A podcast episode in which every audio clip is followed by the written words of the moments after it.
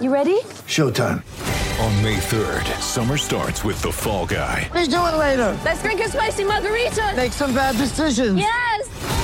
Audiences are falling in love with the most entertaining film of the year. Fall guy. Fall guy. Fall guy. That's what the poster said. See Ryan Gosling and Emily Blunt in the movie critics say exists to make you happy. Trying to make it out? Nope. Because I don't either. It's not what I'm into right now. What are you into? Talking. Yeah. The Fall Guy. Only in theaters May 3rd. Rated PG-13. Welcome to the Field Gulls Podcast. I'm Brandon Schultz. Today on the show, we are recapping the Seahawks win over the Philadelphia Eagles. The Seahawks go on the road. They get the win 23 to 17. And as close as that score sounds, it was not that close watching this game, talking pre show here with uh, John Morgan and Mookie Alexander. Mookie, you came into this saying that this game was boring. Yeah, I'm gonna I'm gonna sleep well at night for two reasons. One, the Seahawks are in first place in the NFC West, and two, this game was dull enough that I'm quite drowsy already. But it, it was a grind out win. It, it's one of those ugly road wins because Seattle's offense really did not get into third gear really outside of one player. Uh, but the defense did what it had to do, and outside of that fluky, admittedly pretty cool touchdown at the end, they dominated that Philadelphia offense, and I would expect them to do that because this Eagles offense, I know people have been clowning the Bears a lot this season. I am almost certain this Eagles offense is worse than that. Ooh, ouch. Yeah, that was uh, it was a tough thing to watch, especially early on, and when the Seahawks got up fourteen to nothing, and it felt like it still should be more. It it almost felt uh, disappointing being up fourteen to nothing because I I thought it should be more, and a big part of that was DK Metcalf. John Morgan joining the show. Can you be bored, John, with DK throwing up 177 yards on 10 catches against the Seagulls defense?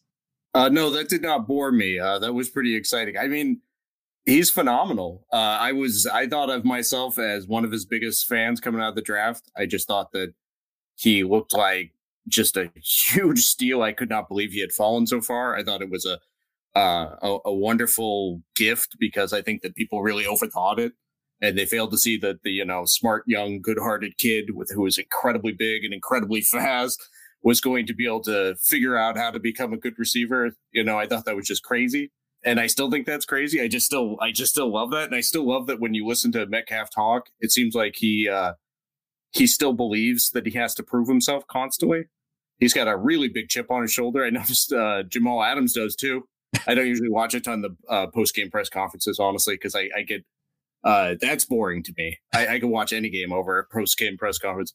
Um, but Adams has just got he's got a lot of fire in his belly. He's he he really lashes out at anyone who seems to doubt his ability, even the slightest. And it's a wonderful personality to have for an athlete, for any sort of competitor. You know, anyone who seems to have to constantly prove themselves and gets pissed off at even the slightest slight or even the slightest perceived slight or even just calling them on something that they actually did wrong. That's a that's an attitude that that tends to you know, allow a person to really tap into their talent. And Metcalf is, I don't know. I mean, Adam said that he thought that Metcalf still had another gear left. He still could get even better than this. I think that's true too. You kind of see him like when he dropped that touchdown, Mm. you almost see that when he's not proving himself, when when the game's kind of decided and it's just, you know, it's that extra little, are we going to dominate you guys? Are we going to embarrass you guys? Are we going to really run up the score? I think he has a little bit of a concentration lapse. And, you know, I think that he could get to be that kind of guy who doesn't just want to have 177 yards, but he wants to have 200 plus.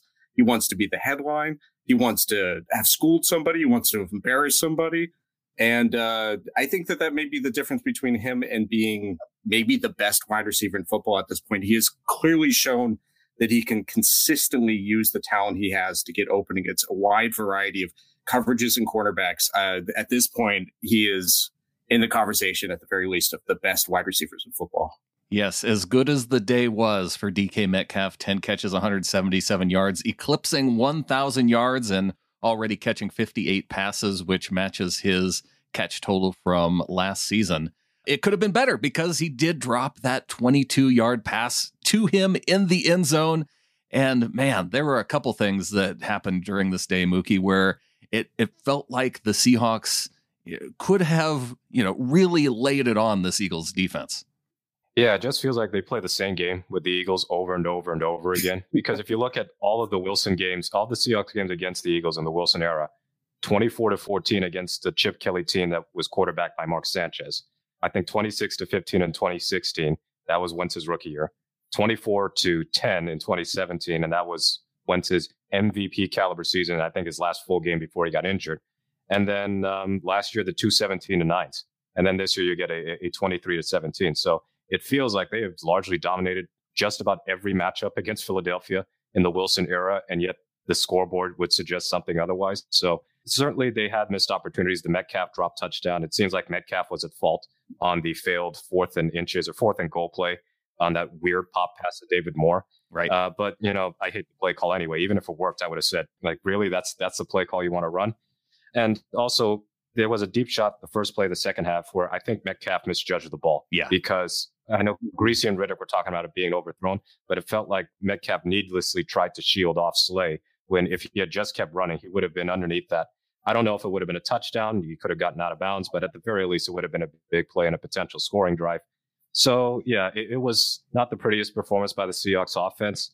I'm not terribly concerned because Philadelphia's defense is, is not bad at all. Seattle's played a fairly soft schedule of opposing defenses throughout this season. New England is dead last by DVOA. So you look at their, their recent opponents, the Rams rank eighth in DVOA.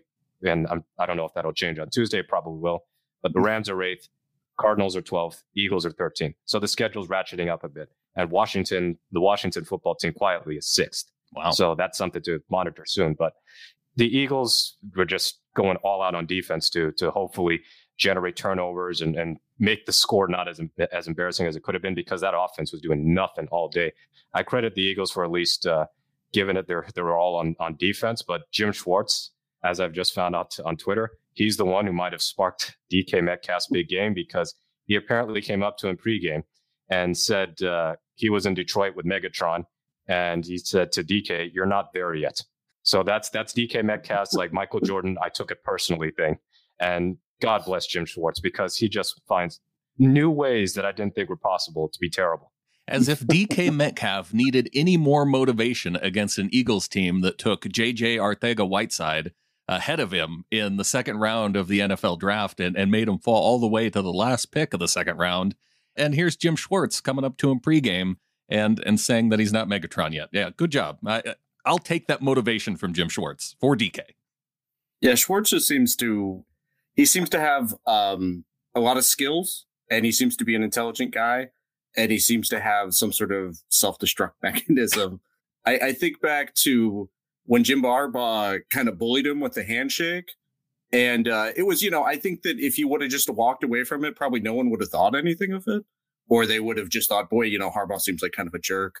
He's got that kind of big brother mentality where he has to physically intimidate other people to feel like he's the better coach or whatever. But when Schwartz just chased him down the field, he ended up looking so desperate and so insecure and like he had been bullied. And it just was, I think that's something where when you're the coach and you're the leader and really the authority figure for a lot of highly competitive young men, it just ends up making you look very insecure. And I think that's exactly what it sounds like if you approach the other team's big time uh, superstar celebrity top three, maybe best wide receiver in football right now. I mean, stuff like that changes so fast. It's hard to really be specific. And to say something like that, it can't go well. I mean, I, I, I don't think that he was going to come away from it if the Eagles had somehow won and Metcalf had had a terrible game and said, "Oh yeah, I was playing some mind games on Metcalf. I told him he wasn't as good as Megatron." And the truth is, is that in his second year, I don't know that he is. I mean, Megatron at his peak was just so in control of his talent. But why would you do that? Why would you? Why would you challenge a guy? Why would you give them incentive to prove you wrong and humiliate you in that way? But Schwartz decided to do that. I mean, something inside him just made him want to put his foot so far up his mouth in his mouth that he choked. You know. Well, and it's silly to even uh, bring up that name when you're talking to DK because here's here's the season that Calvin Johnson has been. He's a finalist in the Hall of Fame voting, and yeah. DK Metcalf's going into his second year. So to say a guy's not there yet, going into his second year yet, of course it's not. But I, what's what's the point to even to approach that with him. It, it just it seems silly. It did seem to motivate him. I don't know if the Eagles had something for DK particularly in this game because I mean, he from one of his very first catches where, gosh, he took a heck of a shot, still stayed on his feet. Not too long after that, there were two personal foul plays by the Eagles where you know he's he's blocking Slay and and Slay seems to take issue with DK blocking him hard and uh, ends up pushing him at the end of the play. Then number 97 comes up behind him after the play is well over, pushes DK in the back. And it, it, two of those personal foul plays let the Seahawks essentially get inside the red zone. And uh, unfortunately, it led to a fourth and goal. And, and Mookie brought up the, the handoff that got stuffed in the backfield. But they seemed to have it out for him early on in this game. Yeah. And it, it feels like that some of the contempt that I think must have been inside of Schwartz's head to, to thinking that is not necessarily contemptuous of DK, but openly challenging him like that, saying that to him is kind of contemptuous, as if he's fragile mentally, or he's going to then attempt to do too much, or he's going to get into a fight and throw a punch or something like that and get himself thrown out of the game. I think that some of the the seeming contempt that went into actually saying that to Metcalf before the game bled into how they covered him. I mean, um, you know, I know that Slay has a very good reputation, but he looked totally overmatched by Metcalf. You would just watch him down after down, and it was, you know, there there was a certain kind of pee wee football logic to it. You know, there's one kid who's a lot smaller and seems like he's really struggling to keep up with this guy, and so this, you know, Metcalf is always open. He's always got separation. He's got body separation. He's he's running away from the guy.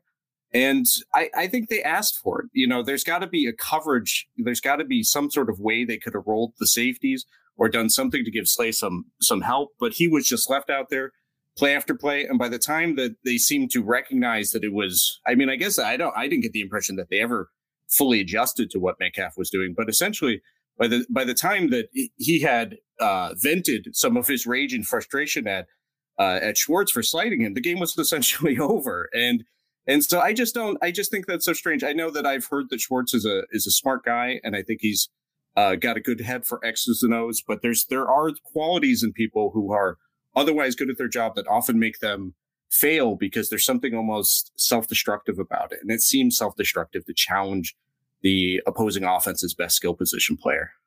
Well, DK Metcalf, obviously the highlight of this game. The offense overall, though, I, when you look at it, it's 177 yards to DK, Russell had 230 yards total. That means 53 yards going to the receivers. The running game wasn't especially great on the day. Uh, we did have a nice touchdown run by Chris Carson, 16 yards into the end zone on a second and 16 where it looked like the Eagles, Mookie, that they just weren't even expecting the run. And Chris Carson getting physical at the end to, to push the ball into the end zone. That put him up 14 to nothing. Yeah, it was a brilliant play call because second and goal after the intentional grounding, at least they got that intentional grounding correct. they they caught him on a trap uh, a trap block, and I think that's where Mike Iupati really excels, especially with his days in San Francisco. Uh, and Carson is just able to bully his way into the end zone, and right there, I felt that was game, set, and match. But I forgot that this is the Seahawks game; it can't always be that easy. Um, I thought Carson looked at times he looked like the, his old self, but at other times you could tell he's not at 100%. That's got to be the only reason why he had 10 touches compared to Carlos Hyde 17. Yeah. Uh, because Hyde was like absolutely no value tonight. 17 touches for 29 yards. He did have a touchdown called back because Cedric Ogbuehi uh, committed a pretty needless holding penalty five yards down the field when Hyde's running away from him. Right. Um, so please get well, Brandon Shell, like immediately, because I don't think we can see another week of Ogbuehi.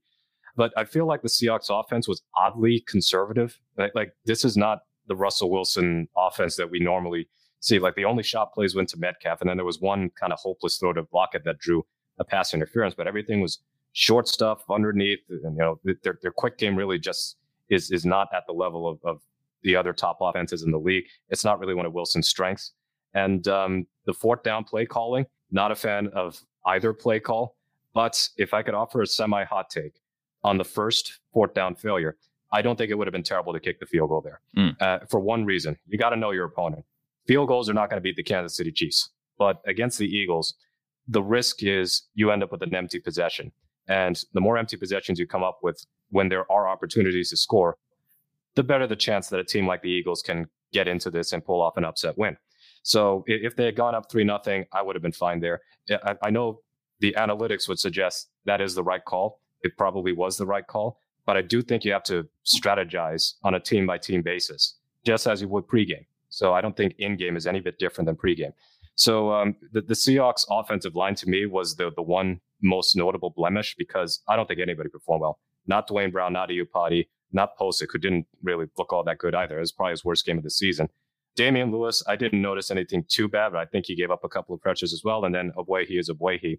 So we have to credit the Eagles because they have a really good front four, like Brandon Graham and Fletcher Cox. And then Derek Barnett, of course, had a couple of big plays, but they were just giving up too many instant pressures. The run blocking was just way out of sorts and kind of just blew up the offense. Like they, they tried to be more balanced tonight, I felt, uh, or at least tried to do the run the clock out offense in the fourth quarter, but it was just going nowhere. My only issue down the line is that Duane Brown did limp off the field. Iupati also did the same thing. Those are your more experienced guys on the line, which is another way for me to say old. and if they start to break down, the Seahawks just don't have the depth to deal with any injuries on that side of the line. They barely have the depth to do it on the right side of the line.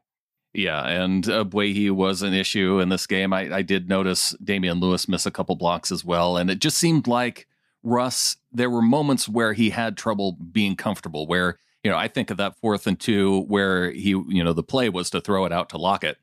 And that play wasn't there initially. But as soon as it wasn't there, he seemed to to bail out of it right away, looking to move up into the pocket and, and maybe try and run it. And it just seemed like he didn't want to take any chances hanging back in the pocket for too long in this game. And probably with good cause. I mean, that is a very good defensive line for Philly. And uh, I saw a lot of struggles by the offensive line too. Damien Lewis, who uh, was accepted from criticism. I have to point out that I saw Fletcher Cox um, drive him into the ground like a nail spike on on his sack of uh, Russell Wilson, and he got shed on another stuff of a run. I think that he is functioning at the limits of his talent, and so he seems to have a couple plays like Joey Hunt style plays a game at least, where he just seems to get knocked around a little bit. Uh, I think maybe his future might be at center. So I was actually pretty excited to see him start at center. I know he had kind of a rocky game, but that was very, very difficult Simon. When you look at him physically, you think, I mean, guards are giant. Guards are just in general giant, maybe the biggest, you know, and the best are often just very, very giant people who have uh, the kind of generalized skill set that allows them to fight off a wide variety of different defensive tackles and defensive ends and sub packages. Uh, so I'm a little concerned about I'm a little concerned about Lewis. I'm a little concerned about the overall quality of the line. Duane Brown has looked like he is having one of those years that maybe changes how we project him because while I think he's having a decent year and I've seen him do some good stuff, it seems like he is a little bit hurt and often awful lot. Um, and of course that's that's Iupati in a nutshell. So he's just barely gripping. Uh, he's you know gripping to his position and gripping to his career. I think so. It's you know I, I Wilson puts a strain on his offensive line, but I think there's definitely some signs that you know that that uh, this offensive line is probably going to need to be remade in the offseason. But for now, I think it's okay. You know, I think that we'd think a lot differently of the offensive line after tonight if Carson could just run the ball more. I get the impression that the Seahawks probably do not know exactly what Carson could survive. Foot injuries can be very hard to properly diagnose and to know how to treat. And yet everything you do is going to be driven through the foot, and so they can be massively debilitating. And they the with the run blocking, and from just what I saw from uh, Carlos Hyde, you know, I, am maybe Mookie was smart to not respond to this, but I felt a little bit proud of myself when I said he had all the juice of a squeezed Capri Sun because he just seems like when you see him, you're just not seeing him do anything well. You're just looking at a guy who is not doing anything catastrophically bad. He's not massively missing the hole or anything like that or squandering opportunities. He'll hit that hole. He'll start to get into the open field and then it's just done. And that's not uncommon for a guy who is a good, above average running back who's just reaching the end of his career. I wish there was still some of that win forever attitude and they started scouring the, you know, four corners of the globe, so to speak, um, for any sort of talent that might be out there. Cause I do think that they are still not really properly balanced, they get very pass heavy very quickly. Uh, I think that when you start to factor out Wilson's runs and you start to factor out runs that are clearly just meant to stop the clock, you'd say that you're still seeing a ratio that allows teams to pass rush without any fear that they're going to get blocked into and that they're going to spring a long run. I think that you see teams that know that they can keep the safeties back and that can cheat against play action. So I would like to see, you know, I, I I'm going to come away from this and say it's good because Carson did well. He looks like he can play with whatever is ailing him. Um, I don't know how many snaps they can ramp up and give him, but it's you know I I honestly thought this was a great win because I had a little bit of a fear that this was going to be one of those games where you know the Seahawks were 61% favorites because win probability or something like that, and people always massively underestimate the chance that something that happens 39% of the times will happen. And every team is filled with professional talent, and the Eagles are not uh, a bad team through and through. They just are hugely dysfunctional. And the Seahawks played well. They they won the kind of game I did not know that they could win. We've gone through this so far, and we haven't talked about the defense. I think there are some things that, by the score, will go unnoticed by the defense, and I want to talk about that coming up next.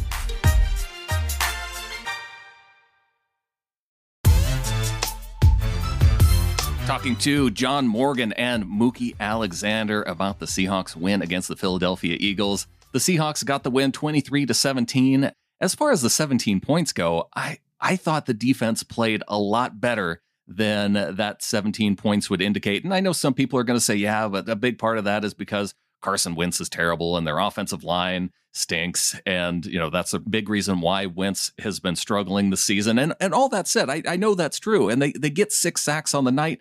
But I go back to these two scoring drives for the Eagles. And the first one, Mookie, you touched on it already about the intentional grounding call.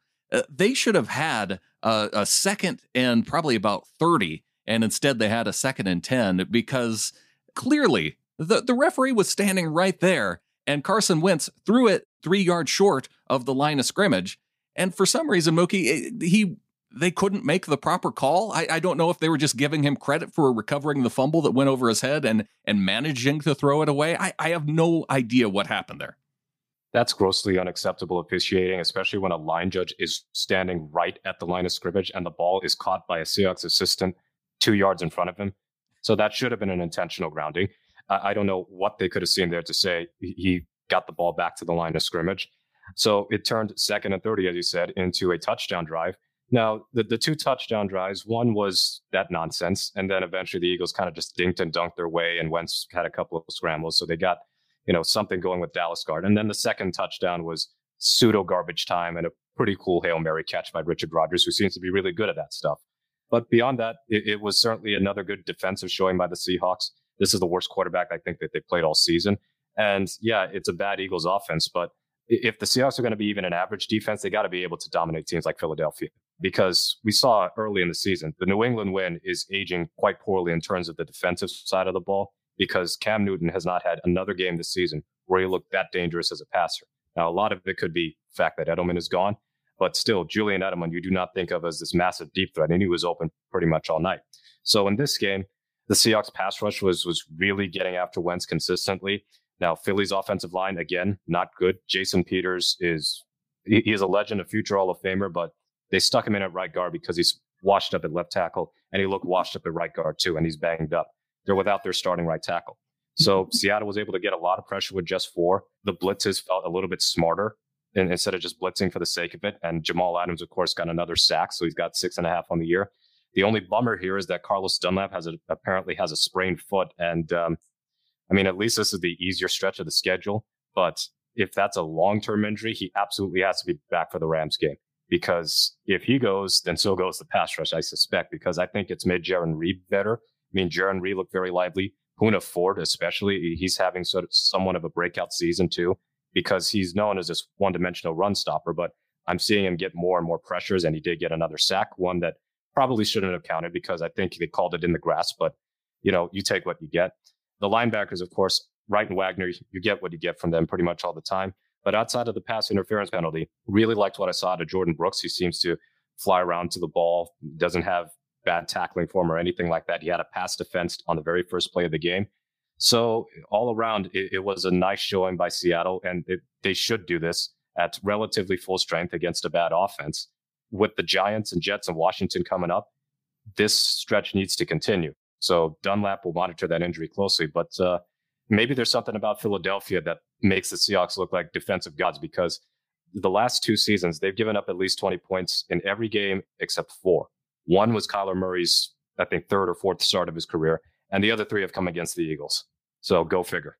part of my point is I think this is one of the more dominant defensive performances they've had this season. And outside of the the refs not calling that uh, intentional grounding play, and outside of the the hail mary, uh, essentially that uh, was batted down by Jamal, but you know the, you had the tight end diving to the ground to get the touchdown, and then they had one other field goal, and and that was the extent of their 17 points. So I, I think this was a, a really good performance by the defense.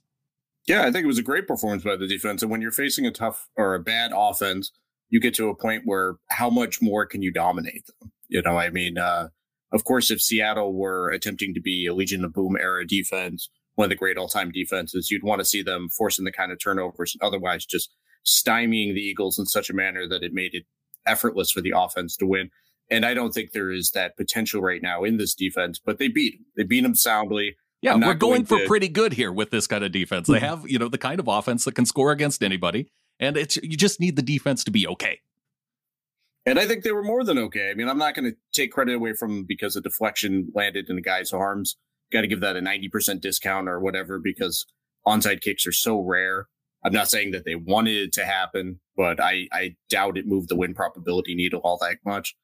Um, but yeah, I mean, I think that this was a great defense, and I do think that if if Dunlap is out for any significant amount of time, it's going to probably revert to a lot of what we saw before because you have to have someone who can consistently get pressure from from that base formation without any sort of blitzing. And the Seahawks didn't have that, and you could see that when they built the lead, the pass defense would slowly begin to crumble because teams would know they had to pass. It would stop them from doing stuff that was self destructive, running into the teeth of the defense, the run defense. And without pressure, guys are going to bust open, especially when it's a situation where it's now or never. You've got to score. Wide receivers are not going to, you know, get to the end of their route and just kind of begin to jog, which is something that happens relatively commonly. They're going to start doing everything they can to scramble open. And without any pressure, that stuff just starts to fall apart. And so I don't know. I mean, foot injury is ominous. Uh, we just went through this, yeah. but I don't want to. I don't want to worry needlessly. But the truth is, is that Dunlap's contribution to the team has been seemingly transformative. I don't know that he is necessarily the best player on the defense. I think if you account for position, you, there's an argument for that, but he was the player they needed because they did not have someone like that who was just making enough mayhem and stretching out the offensive line and creating favorable mismatch or matches for uh, matchups for other defensive linemen. Uh, Mookie's 100% right. Poona Ford, I have been uh, slow to praise. I think maybe because I'm a little bit insecure, or maybe because I didn't maybe uh, initially see how good he would be. But he has turned into dis- a disruptive player, which is not necessarily what you'd expect. He just he gets off the ball. He knows how to work gaps. He knows how to separate, and he's playing in the backfield on a lot of downs. And so he has turned into a good player. Uh, I think Reed is performing a lot better. He's he's slowly, slowly accumulating the kind of sacks that you'd expect of a really high end defensive tackle. I don't know if he is uh, performing that way when you factor in disruptions and run defense, but he looks like a good player. And the talent is there. And I think a lot of people, one of the reasons they were very quick to say fire Ken Norton is that you have the kind of names, at least, and you have the kind of reputations that you'd say this should be at least a very good defense. Um, some of these guys have reputations like are unreal, frankly. And so you thought it had to be at least a, a an average defense. And it hadn't been able to accomplish that, but one thing I always took heart of is that defensive performance is incredibly um, unpredictable throughout a season. Uh, I think that we've seen defenses take off and defenses collapse mid-season. And so there is something to all these guys talking about being able to communicate better and playing with each other more because that's going to lead to fewer busts. It's going to, and busts have been a problem and it's going to lead to uh, coverage sacks because guys are just, you know, staying on their guy and no one's getting screwed up and none of the deception is working. And so I think that there is the possibility of this being an above average defense. Uh, I, I, don't know if adequate, at least personally, is something that I would accept given how much that they've put into it and how much it's probably going to mean to mean in a season that has a very good chance of becoming a special season. Um, but I think there is that possibility as long as Dunlap gets back out there, because without him, I don't know what they do because they're back to having a bunch of guys who are good uh, they're support pass rushers, and they probably should not be counted on to consistently generate pressure from four. Uh, so I hope he's great. I hope that I hope it's just one of those things that that we're looking for the negative part of a great win. Well, and you hope to with Dunlap being a defensive lineman. You know, if it is the same kind of foot sprain that Chris Carson had, that You know, obviously a running back is going to to need his feet at 100% to be able to make the kinds of cuts that he needs to. So so maybe Dunlap doesn't need to sit out quite as much time as Carson did to get back in it. Definitely need him back for those last two division games. Mookie, I want to ask you about the Seahawks secondary because I, how much credit do you give them in this win? Because I, am going down the stat sheet. I see Alshon Jeffery, you know, only two catches, 15 yards. Their tight ends were the ones that were racking up the big yards with Dallas Goedert, seven catches, 75 yards. He did have, I think it was uh, Shaquill Griffin that was on him for the one touchdown. But Richard Rodgers had 53 yards, and he was the next highest receiving leader for the Eagles, but 33 of those 53 yards were him, you know, on the ground diving for that throw to the end zone. And you want to give him credit for a heads up play and, and being able to make that catch. But it did come right at the end of the game. So, uh, and then Boston Scott, who had 40 yards receiving, and it was just the, you know, small dump off passes. And I think uh, a majority of those coming on that final drive as well. So, when you when you look at the secondary after this game, how, how much credit are you giving them? I'll give them some credit. I feel like there were open receivers and Wentz just flat out missed them. Right. Um, certainly, Jeffery got past Trey Flowers on multiple occasions, and Wentz either didn't throw his way or he did throw and he missed it. So, you know, Flowers, he is what he is at this point. I didn't think he had a bad game necessarily. He has been getting picked on a little less often these last couple of weeks, but I feel like we're on borrowed time as far as that's concerned once they start playing better offenses again. But I think Shaquill Griffin coming back definitely matters a bunch. The pass interference he got was complete nonsense on a night full of nonsensical calls from the refs. But Griffin has, has not been one of those high end corners these these last couple of seasons, or really his entire Seahawks career. But he's at least competent and above average on a really good day. And he, he did his job tonight. Diggs, of course, had the easiest interception of his life uh, with, with, that horrible throw Carson Wentz uh, fired off on fourth and two. And then Jamal Adams actually had a couple of good plays in coverage as well. So you know, the secondary, I think they'll still take their lumps from time to time. But what I have noticed, they're not giving up as many just gigantic 40, 50 yard plays like they were at the beginning of the season. So whether that's due to better communication, having healthier bodies again, um, th- there are some encouraging signs, but I still feel that ultimately the Seahawks secondary is actually the weak spot. Um, and it's not really Adams necessarily or, or, or Diggs. I think they're fine. It's more the concern about the corners. Now, in the slot, Ugo Amadi and DJ Reed. I, I, don't think Reed played much on defense, if at all, tonight. Ugo Amadi, I think, is quite good at his role. And Ryan Neal, I'm glad that he's actually getting some some snaps as an extra safety or you know a, a nickel and dime formation. So as long as they stay healthy, when Dunbar comes back, it'll really be interesting to see whether Dunbar replaces Flowers or if they want to shuffle that lineup even more. But again, they have the Giants who are going to start Colt McCoy in all likelihood this week.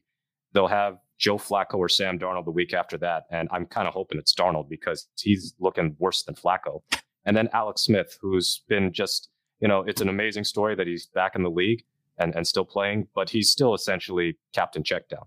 So there are opportunities over the next three weeks, and that's not even including the fact that they'll get to rematch Goff to just at least build their confidence and take advantage of bad throws and and really grow together into something that is it, doesn't have to be top five because I'm not expecting that. But if they can be in that 10 to 15 range, then the Seahawks can really take off because this offensive firepower has started to slow down in recent weeks. But I'm going to be less worried if the defense can do its job against what we have to admit is clearly inferior competition.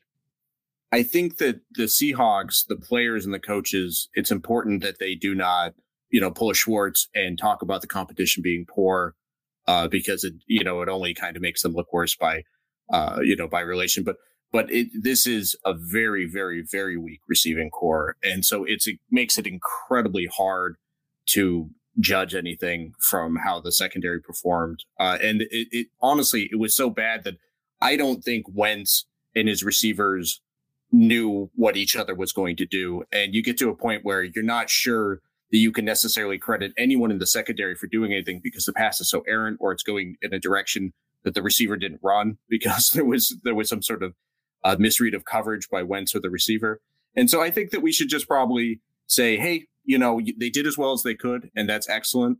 Um, and that's all that matters. And they won, and it was a it was a dominant win. I'm not I'm I'm willing to broaden the definition of garbage time to include that hail mary uh, touchdown to say that was pure garbage time because I, I, just think that onside kicks are so uncommon now and so difficult to pull off um, that there's there is maybe something inside of people that even if they are trying their very best, they probably know that they're almost certainly not going to lose this game.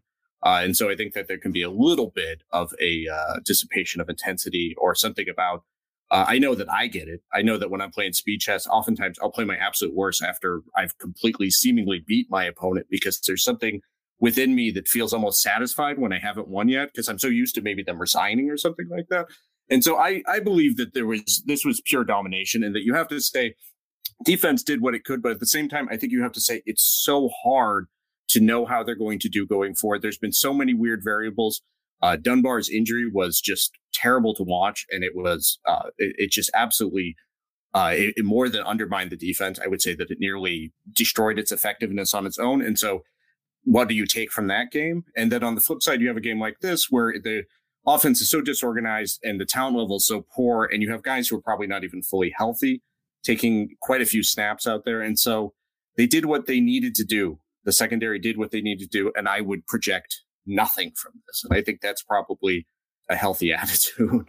Well, Mookie, coming up, you mentioned these games looking ahead for the Seahawks. It does feel like they've they've now knocked down one pin over these next four games where they have to they have to stack wins against teams that just are not winning teams. And you know, Giants coming up next week. You mentioned Daniel Jones potentially being out, Colt McCoy being in.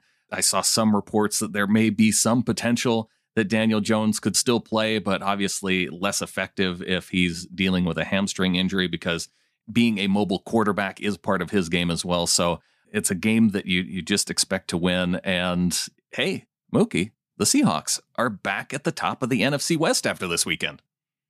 Yeah, and really, if the Cardinals can beat the Rams on Sunday and the Seahawks take care of business at home against the Giants, they're really in, in such a good position that it's possible they don't have to beat the Rams to win the NFC West. Mm. Now, I don't want to leave it to that. No. Like there, there's a possibility they could even clinch the division earlier than that if the Rams go on some sort of slide or the Cardinals do. But you don't want to go too far ahead. But basically, they're in a better position now than they were last year, where they were really walking on eggshells and then just faded out in December. You know, the Giants, I know that they've been winning. They're on a three game winning streak, but I still don't think that's a good team. You got to put into perspective that the three teams they've beaten are Washington, Philadelphia, and Cincinnati. And their offense still is 30th in points scored. Daniel Jones at least has got the turnover bug out of the way these last few weeks. But if he doesn't play, Colt McCoy, I'm surprised he's been in the league this long 10 years, but I don't expect anything out of McCoy. The Giants defense might be able to pose some difficulties somewhere because I, they haven't been getting lit up really these last few weeks, but they've also not been playing a difficult schedule outside of Tampa Bay's offense things are looking up for the Seahawks. And I, I stress I stress this on Sunday, but that Cardinals game, the Cardinals win last week, really has changed the whole course of the season because by winning that game, Arizona is now in legitimate danger of missing the playoffs, and Seattle's in the driver's seat. Whereas if Seattle had lost that Arizona game, even if they had won tonight, the playoffs would still be likely because it's seven and four. They'd be two up over everybody, but the division would be very unlikely. So just uh, hopefully the the other injury news is not big one thing that I should have mentioned when we were talking about the offense, I really wish the coaching staff did not let David Moore hang out to dry as often as they did. They at least pulled him from punt returns, but he was not healthy in the slightest. He was questionable with a hip injury. He was moving in quicksand all game. The punt return where he had like 10 yards of space and just didn't want to put the car in drive. Right. Uh, he, he really was, was not in a good position to play. He had three catches for minus six yards. Now the fade route and a touchdown. touchdown. Was, he had the touchdown. Yeah, I despise the fade routes, and I didn't expect more. Usually that doesn't work, but we saw it work today. Yeah, so it, it, worked for more, but the other two passes were the busted fourth and goal, that stupid pop pass that it would have been a touchdown pass for Wilson, and then a quick screen where again Moore caught the ball. I think the play was busted because Hollister didn't get to his block, but yeah. he ended up stumbling around and losing yards again. So I think if he's not healthy, Freddie Swain has shown enough that he can just absorb his snaps and then you bump somebody from the practice squad up to the active roster and just let him sit this weekend out. I mean, it, it, he was clearly unhealthy. He was taking some some decent hits as well, and it was kind of just sad to see him, you know, really struggling to move out there. It wasn't Dunbar levels of sad, but Moore really did not help the offense much tonight, even acknowledging the touchdown. Yeah, and maybe the commissioner could find it in his heart to reinstate Josh Gordon finally. Exactly, reinstate Josh Gordon, and even when Moore is healthy again, DJ Reed needs to be the permanent kick and punt return man because he looks so much smoother and more decisive than Moore has ever looked. Absolutely. John Morgan and Mookie Alexander joining me for the recap show against the Eagles. John, uh, you got anything coming up for Field Gulls this week? I think I'm probably going to try to cover Poona Ford a little bit, just because I feel like he's been doing so well, and uh, and I've seen him do so well, and I'd like to give him a little recognition. Uh, and uh, I don't know exactly. You know, usually I have to watch through and really watch the tape to get a good feel for things because sometimes players look like they're doing well, and then all the downs you didn't notice them, they're getting creamed, and then sometimes it's the very flip. And just reporting what people perceive to have happened during the game, I don't think is doing a whole lot. So I usually try to look for something different, something that would be revealing. So I don't know exactly, just off the top of my head. Um, yeah, I don't know. I think I'll have to watch the game tape. I really do want to give a lot of credit to different members of the defense, though, because probably for the first time all season, it really did feel like the defense put it, you know, put the team on his back, so to speak. It, it was the most significant part of the team winning. I really have hope that this team can still do something defensively because it's the awful burden of having Russell Wilson. But whenever he looks like he could be a championship caliber quarterback, you want them competing for a championship. And that's my standard for this year. And so I want to see what is happening in this defense because the talent seems to be there. I don't personally hate Norton, though I don't know that he's necessarily earned his position. I think that defensive coordinators can turn around when they get the right combination of talent. So I just want to look into this defense. Probably look at Jamal Adams again. Uh, Adams has been kind of a fun player. He's, he certainly reveals himself on tape, both good and bad. Uh, he's he's certainly tremendously fun. Um, and it, yeah, I don't know. So I don't have anything to, I, you know, I'm like, uh, I'm like one of the celebrities just appearing on a talk show with nothing to hype up. I'll put wanna... my vote in, John, for Poona Ford and then okay. uh, Jamal Adams. Uh, he seemed to be very proud of his coverage tonight. I know I did see him miss a tackle l- late in the game, but uh, he, other than that, he he was saying that you know man to man in coverage, he was on the top of his game. So I, I think maybe uh, a look at that would be, uh, you know, it might even catch Jamal's eye. yeah, yeah, maybe. I I feel like sometimes that if uh, if Adams did read what I wrote, or if he if he does, and he were to meet me, he would uh, want to punch me in the face, which uh, I, I, get kind of a kick out of that because it, it, makes me respect him as an athlete. And uh, but it's just you know that's what that's what I should be doing too. I should be uh, you know I shouldn't be trying to work as the PR department for the team or anything like that. I love this team far too much to just hype them. You know I, I really expect the world from them, and so uh, Adams is a great player, and I want him to be a great player, but I'm not going to say he's great when I don't see him being great. Well, if he comes at you, then you challenge him to a, a, a speed chess duel, and uh, and we go and, and we cover it live on Field Gulls. Let's yeah, I'll do that. I'll do that. No, I don't think we'll ever probably cross paths, but uh, I can still root. I can still root for him from afar, you know, and uh, give him a little business when he screws up. Mookie, I gotta expect everybody looking forward to an, a good enemy reaction this week.